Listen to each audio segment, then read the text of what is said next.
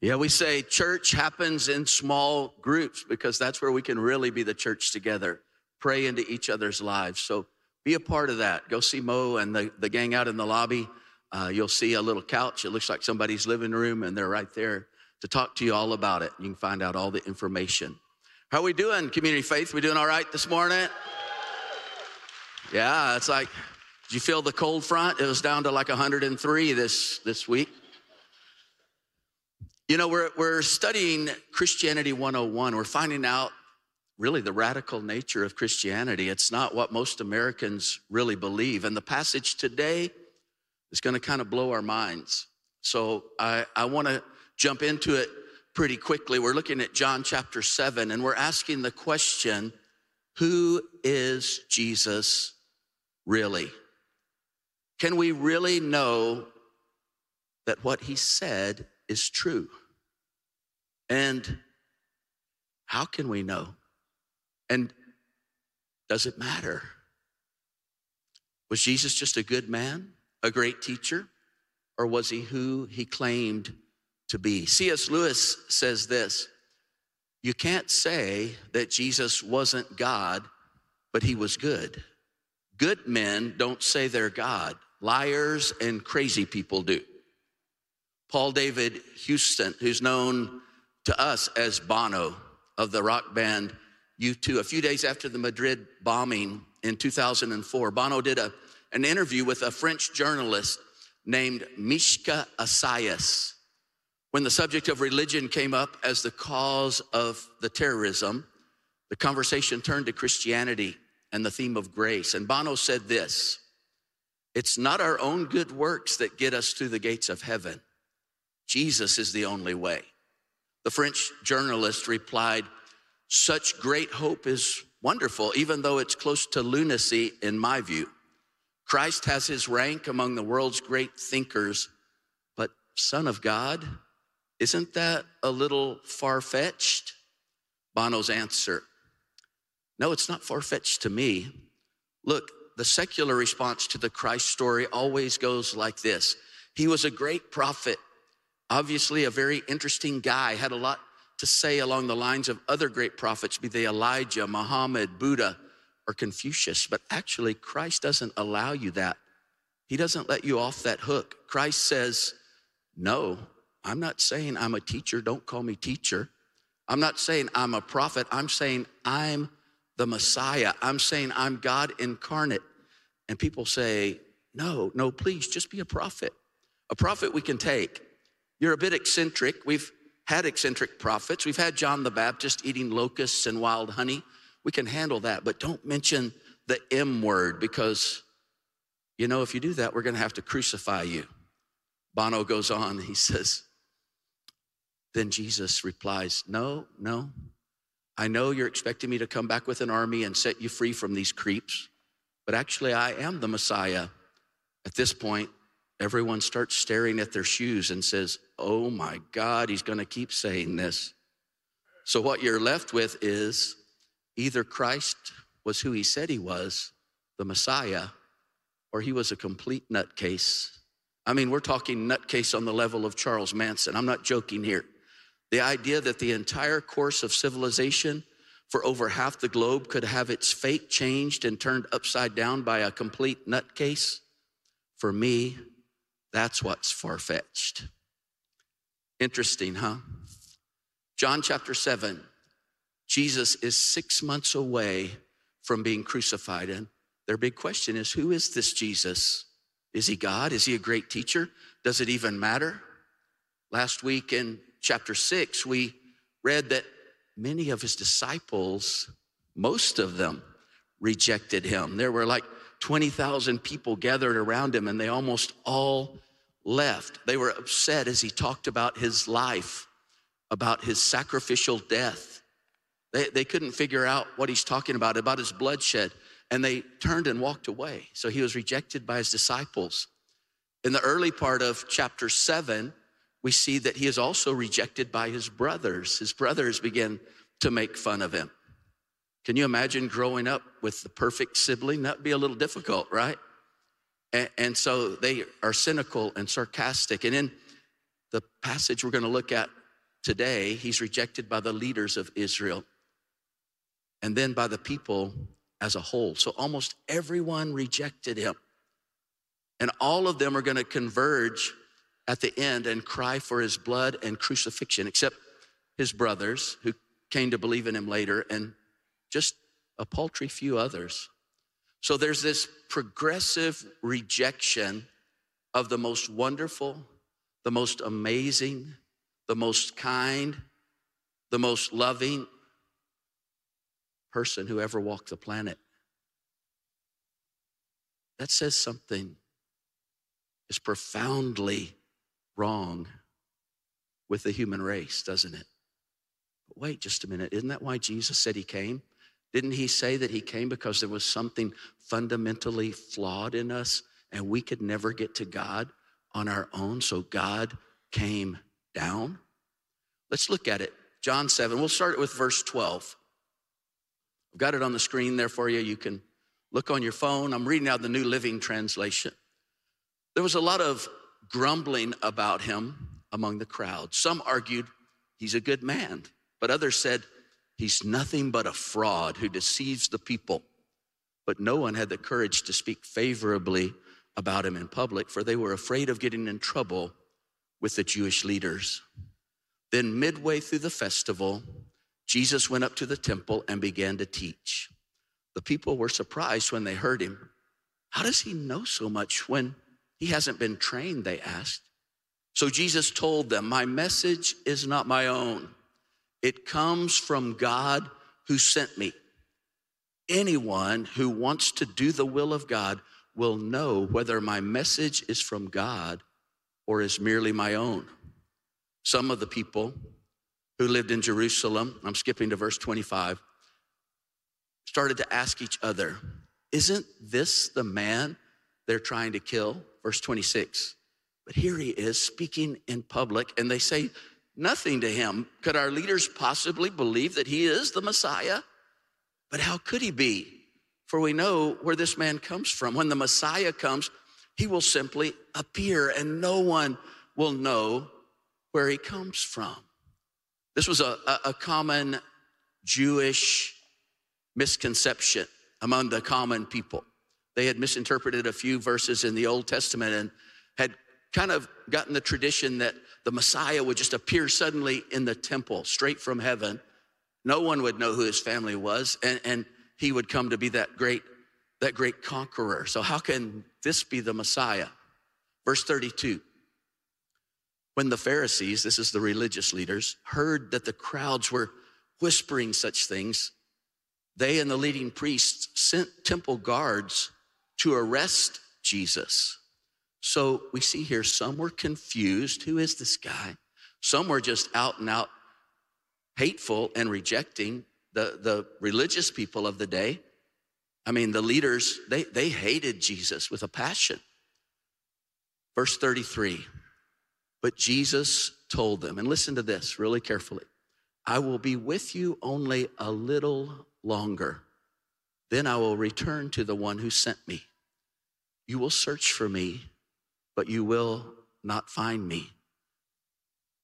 And you cannot go where I am going. Another version reads, Where I am, you cannot come.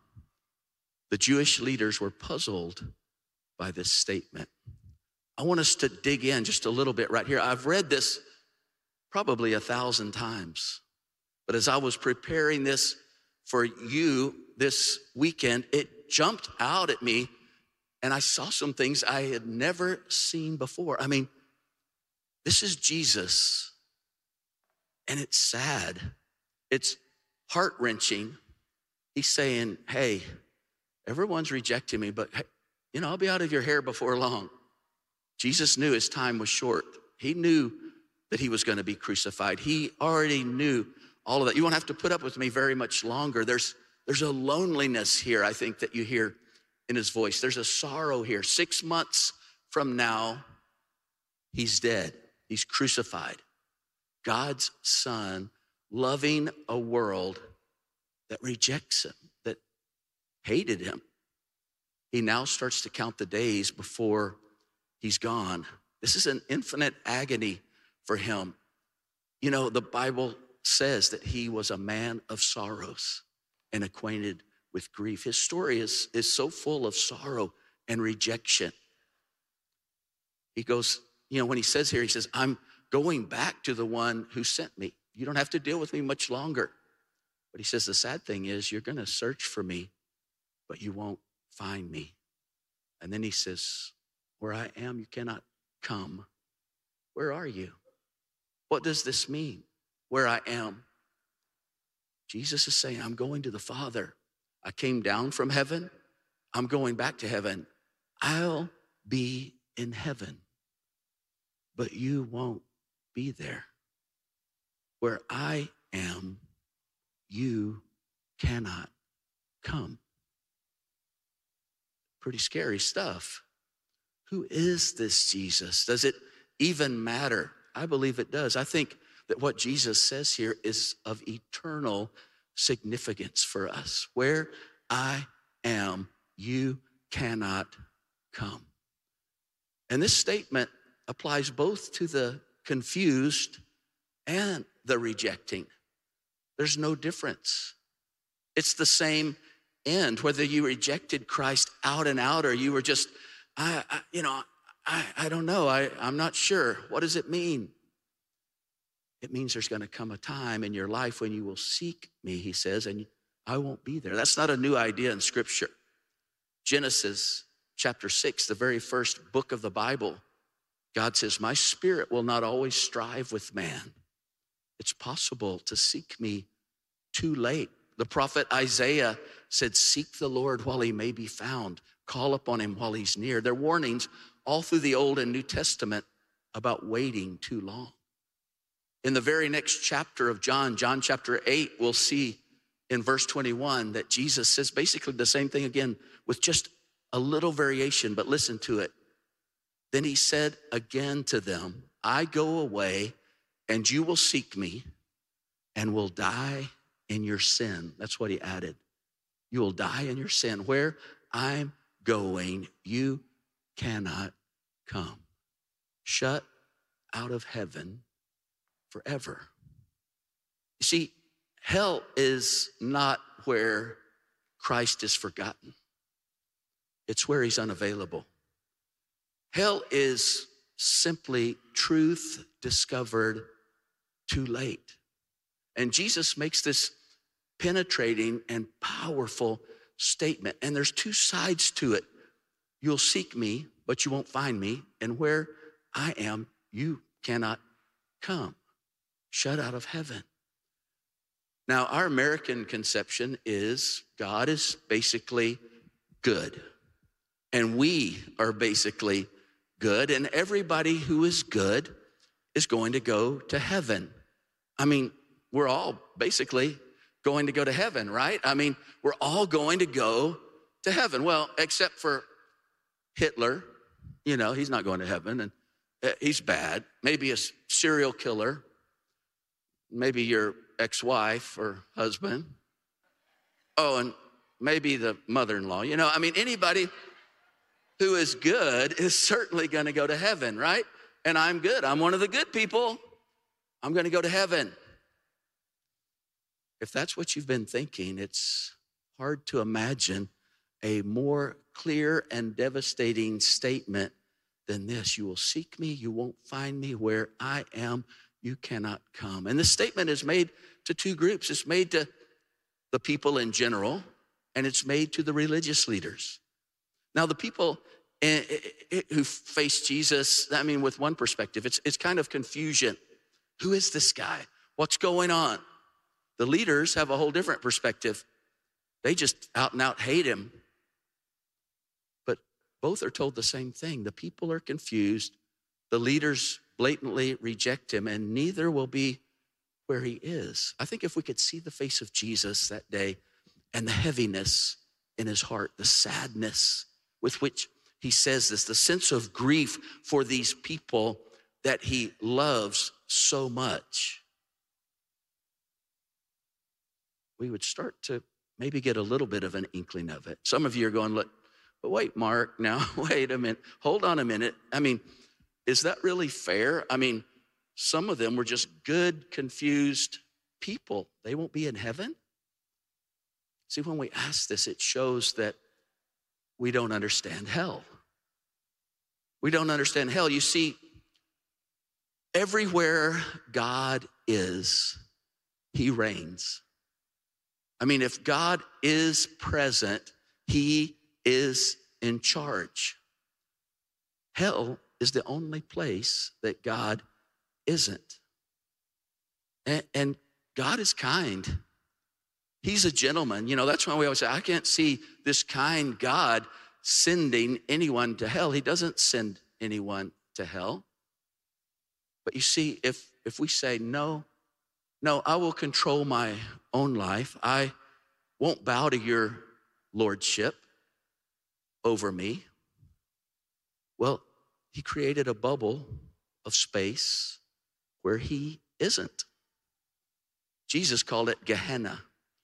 And Gehenna was the garbage dump of the day. He was trying to say it's going to be kind of like that big garbage dump outside of Jerusalem. And Jesus talked a lot about hell.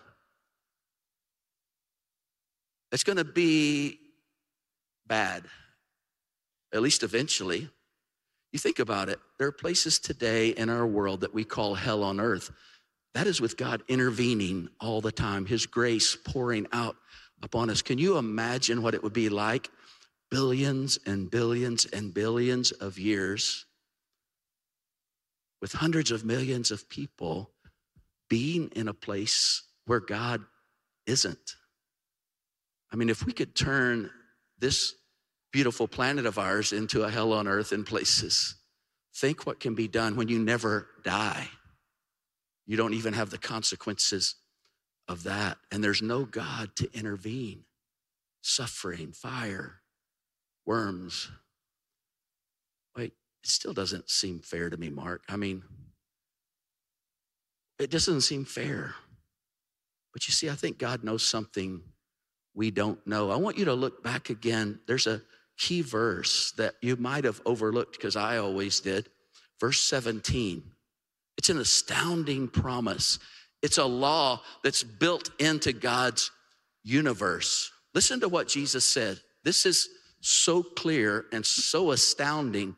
And sometimes we just skip right over it. He says this anyone who wants to do the will of God will know whether my teaching is from God or merely my own. Anyone who wants to know the will of God will know. You say, well, I, I just, I just can't figure it out. I just, it's in my, you know, my head. I just can't put it all together. No, somewhere, maybe even hidden from yourself you don't want God to rule over you.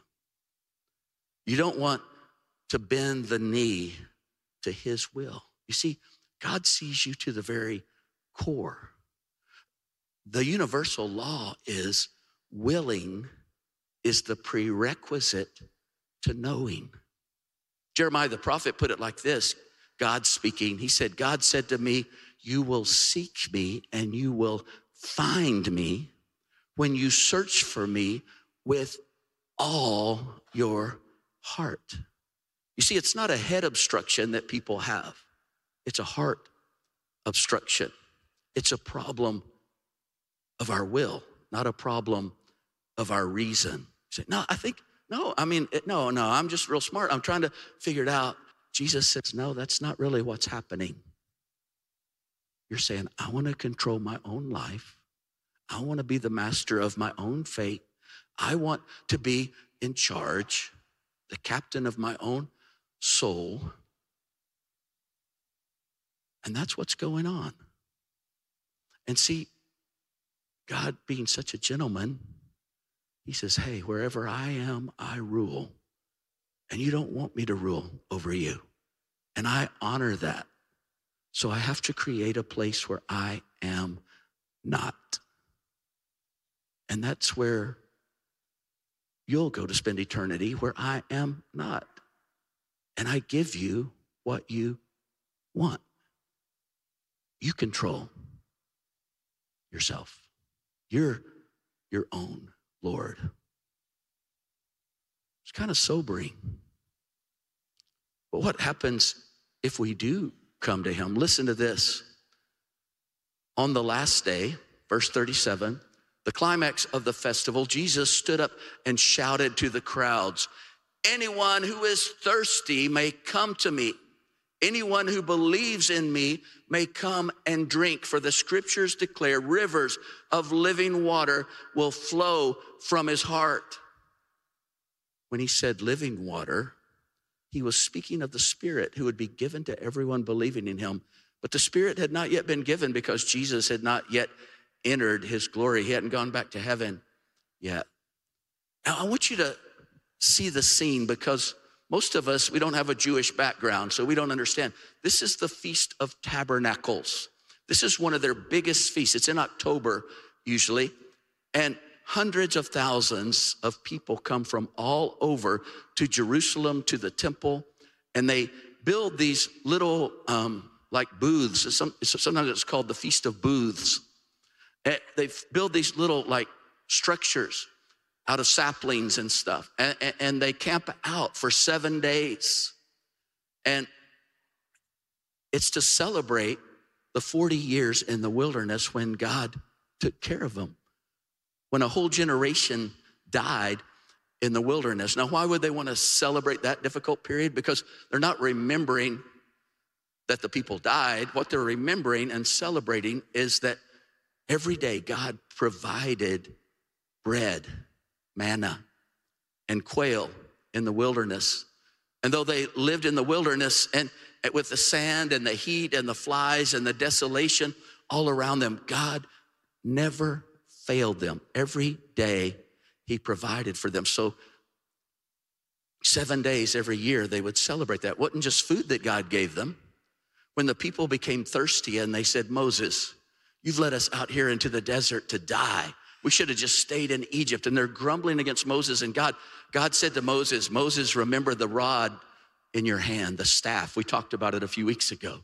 I want you to strike the mountain, strike the rock on the mountain. And he struck it. And when he struck it, water began to flood out of it, enough for all of them to drink clean, fresh, pure water. It was a mighty miracle maybe even greater because the people had grumbled against God and he still met their needs anyway. So, what they would do at this feast every day for seven days, the priest, the, the high priest, would fill, go, he would go to the pool of Siloam and fill a golden urn with water. And then he would come back to the altar and he would pour water on the western side of the altar. And the people would recite Isaiah 12 3 hundreds of thousands of voices at once.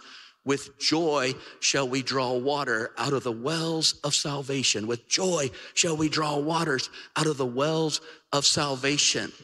Then a choir of 4,000 singers, accompanied by 287 instrumentalists, would begin to sing. And the people would cheer and they would sing the Hallel. The Hallel, that's where we get the word hallelujah from. The Hallel is Psalm 118, and it ends with these words Give thanks to the Lord, for he is good. His love endures forever. So they would repeat this ritual every day for seven days. Then on the eighth day, he didn't go to the well. It was a solemn day, it was a quiet day. Jesus, on that eighth day, dramatically captures the moment and he turns it to himself. He must have positioned himself in exactly the right place, maybe close to where the priest would have been, bringing back that golden urn, that vessel that he poured the water. And Jesus stood and shouted to the crowd. And it's so interesting that word shouted, ekphrasin in, in the Greek. And it means it's the second loudest word for screaming or shouting or yelling. There's only one other word that's stronger than that, uh, the word anaboa, and Matthew tells us that Jesus used that one time. He anaboa, which is means he yelled at the loudest you could ever possible yell. That was when he was on the cross. Matthew says he yelled with a loud shout and he gave up his spirit. He gave it up. He didn't have it taken from him, he gave it up for us.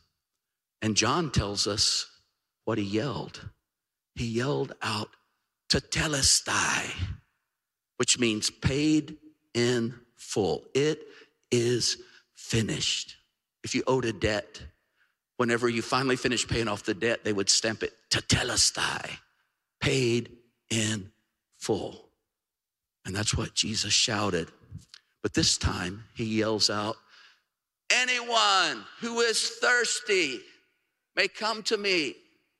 Anyone who believes in me may come and drink, and rivers of living water will flow from your heart. The Jews understood him immediately. For Jesus to say those words at that moment, he meant, I am the rock in the wilderness. I am the source of living water. I am the source of life in the dead places. Come to me, believe on me, and I will give you this living water from heaven. It's so interesting. He said three actions, three words. If you thirst, if you thirst, come, drink. The medieval Latin fathers used to call this notitia, fiducia, and assensus. The three elements necessary for saving faith. Thirst, you got to realize how thirsty you are. And that's notitia. Fiducia, you come to him. And then assensia, you drink. If anyone is thirsty, Jesus invites this whole thirsty world to himself. You see, Christianity is not a religion, it, it's a relationship. And he pleads with people to come and drink the living water. You would think it would be the lost and dying world that would plead with him that we could come and drink the living water. But that's not how it works. You see, there's something broken in us. And so, this amazing creator God who wants relationship with us. I don't know why. He's perfect in himself. He bends low. He tore out his heart, Jesus. And he says, I beg you, I long for you, I implore you, come, come. If you're thirsty, come. It's a strange thing. We're the ones who choose to die. It's God who pleads with us to live. He doesn't say, clean yourself up and then I'll, I'll give you living water. He just says, come as you are. Anyone, anyone, anyone. Sometimes people try to say Christianity is too narrow. You say there's only one way to God, but it's not narrow. He said, anyone, anyone.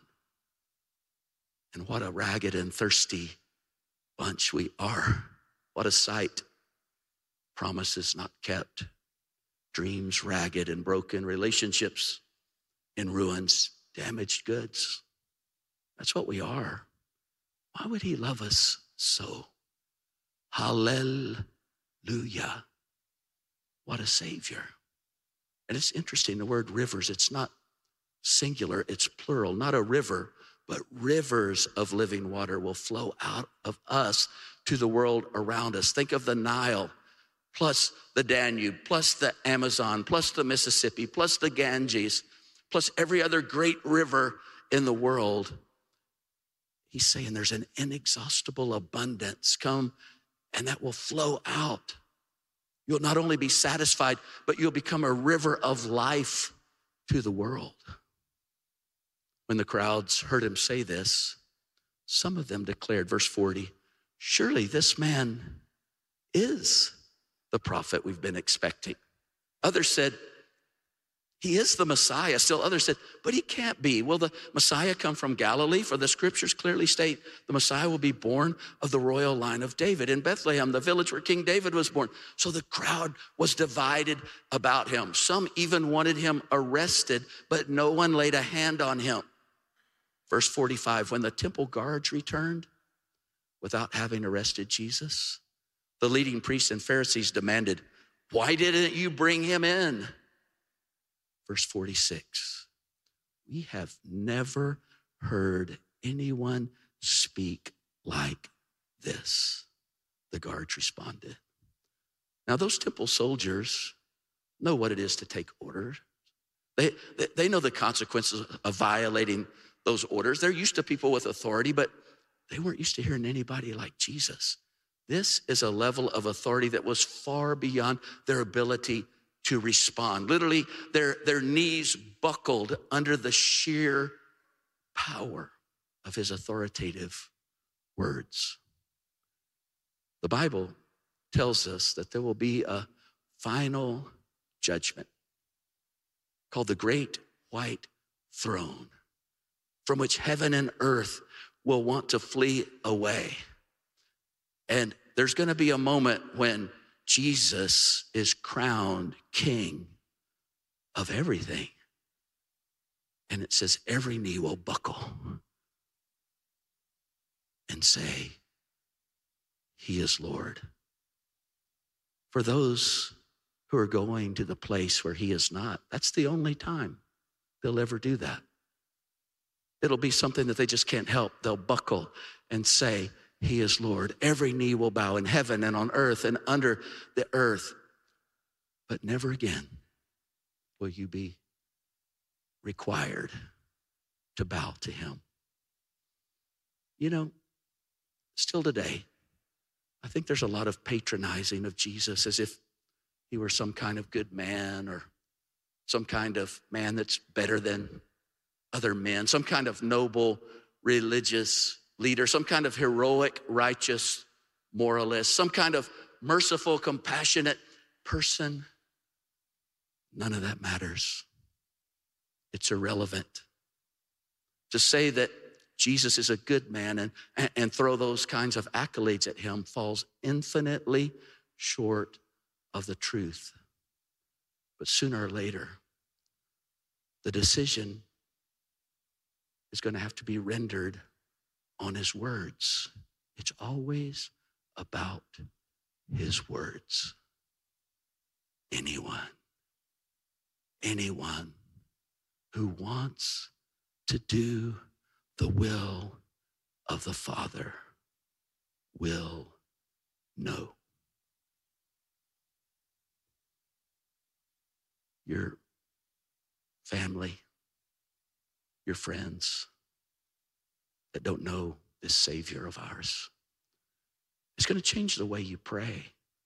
You say, well, they're so smart and they're trying to figure it all out. And they go, no, that's not what's going on. Change the way you pray. Father, bend their will to you. Because Jesus said that's the law of the universe. That's what's really going on. If you're here today and you say, I'm just confused, I don't know, dig deep, look deep inside. If you come to the place where you say, I want God's will more than anything else, you will know. He promises it. And if you don't know, that's where the issue is. I want you to close your eyes for just a minute. This radical Christianity, not a religion. Why is it so narrow? Because most religions are us working our way to God, and God says, No, you can't get here. You're flawed fatally flawed. But I love you, little girl. I love you, little boy, so much that I will make the way. I will open the door. I will beg and plead with you. Come to me. Come to me. Come to me. Come to me.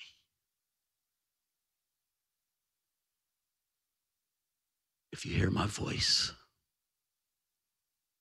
choose.